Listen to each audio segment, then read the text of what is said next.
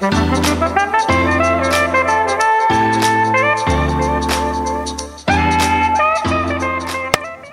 back to Impact Show. So I'm doing something a little bit different here. Not only am I shooting it outside of the Newport Back Bay, I'm interviewing one of the greatest legends in my life, in the whole business that I've created, but you know what? He's actually added a lot of spark to our agency and the Internet Marketing Association. No one other than Hall Roosevelt. Hall came to me in the weirdest way. So he was introduced to me by Larry Armstrong, who's been interviewed in our show. And he said, Hey, you got to meet uh, the son of one of my really good friends, Delano Roosevelt. His name is Hall.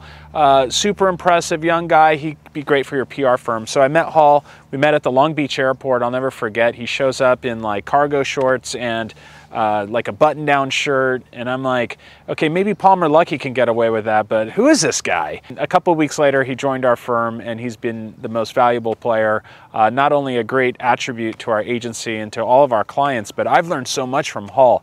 He's one of the most thoughtful individuals I've ever worked with. Uh, fast become a friend. I got to meet his wonderful family and friends that he grew up with. He became president of our company in his 20s, um, doing great. And then all of a sudden he comes to me. I'm thinking, okay, what more can we do together? And he drops the big bomb on me saying, hey, I'm going to take a little bit of time off and I'm going to go on the PCT. And I said, well, what does that mean? And he said, well, I'm going to take several months off to go on something, a journey that I've wanted to do uh, my whole life or my whole adult life, and hike the Pacific Coast Trail. And it's something that inspired me so much that I wanted to share Hall's story with all of you.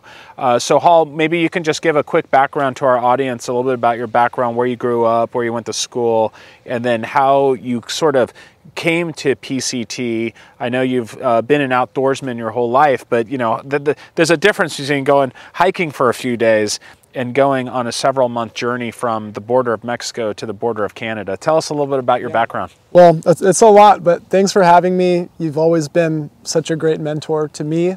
Um, I've learned a lot from you. We've experienced so much together. Born and raised in Southern California, grew up here through school. Um, for college, uh, moved to Australia, went to a university out there. Um, solely for the reason of uh, surfing. As I got older, I started to get away from the, the team sports and became more interested in these individual outdoor sports.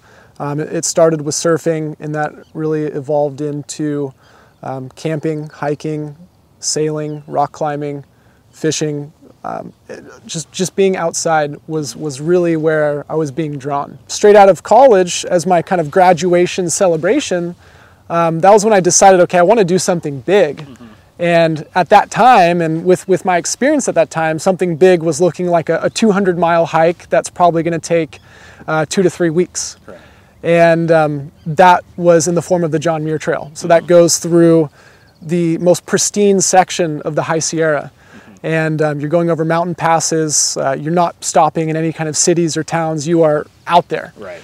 And after that trip, um, man, I, I, just I finished that trail and I felt so strong and confident in myself, and just knowing that okay, I can use my body in this way and I can overcome any challenge that I meet.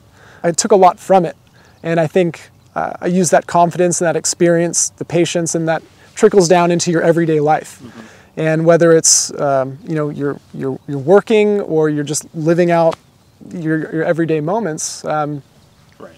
it, it really works into your life that way. So ever since I did that trail, I never forgot about it. Right. Almost every day. I mean, it took it took years for that buzz to, to wear off a little right, bit, but right. even after years had passed, I still think about it. Anytime I'm outside, I'm camping, I'm hiking, I'm like, man, that yeah. was incredible. Sure and it's just it, was almost a seed that was planted and just continued to grow. Right. and you know come eight years later since that moment um, here i am now. And I'm, I'm just chasing an even bigger dragon. Your career has yeah, started. Yeah. and then now you have this in the back of your mind you know this trail that you did. And was there this debate going on inside? Like is this the right time to do it or should yeah. i do it later? And you know? So it really just comes down to to chasing your passions and realizing what's truly important in your life. Right. The moment that I decided that I want to do this was you know, I watched so many documentaries, read so many books about people overcoming great challenges, going on incredible journeys, facing adversity.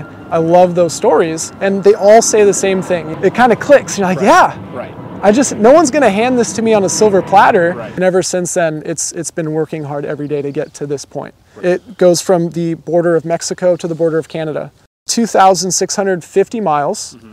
Every major mountain range between Mexico and Canada, I'm going to be hiking through it. So Right. pick the hardest route to Right. get to Canada, and I'll be going straight through it. You are suffering up and down over mountains, crossing rivers, snow, heat, wind the outdoors. Right. It can be very raw and Sure. very challenging. Right.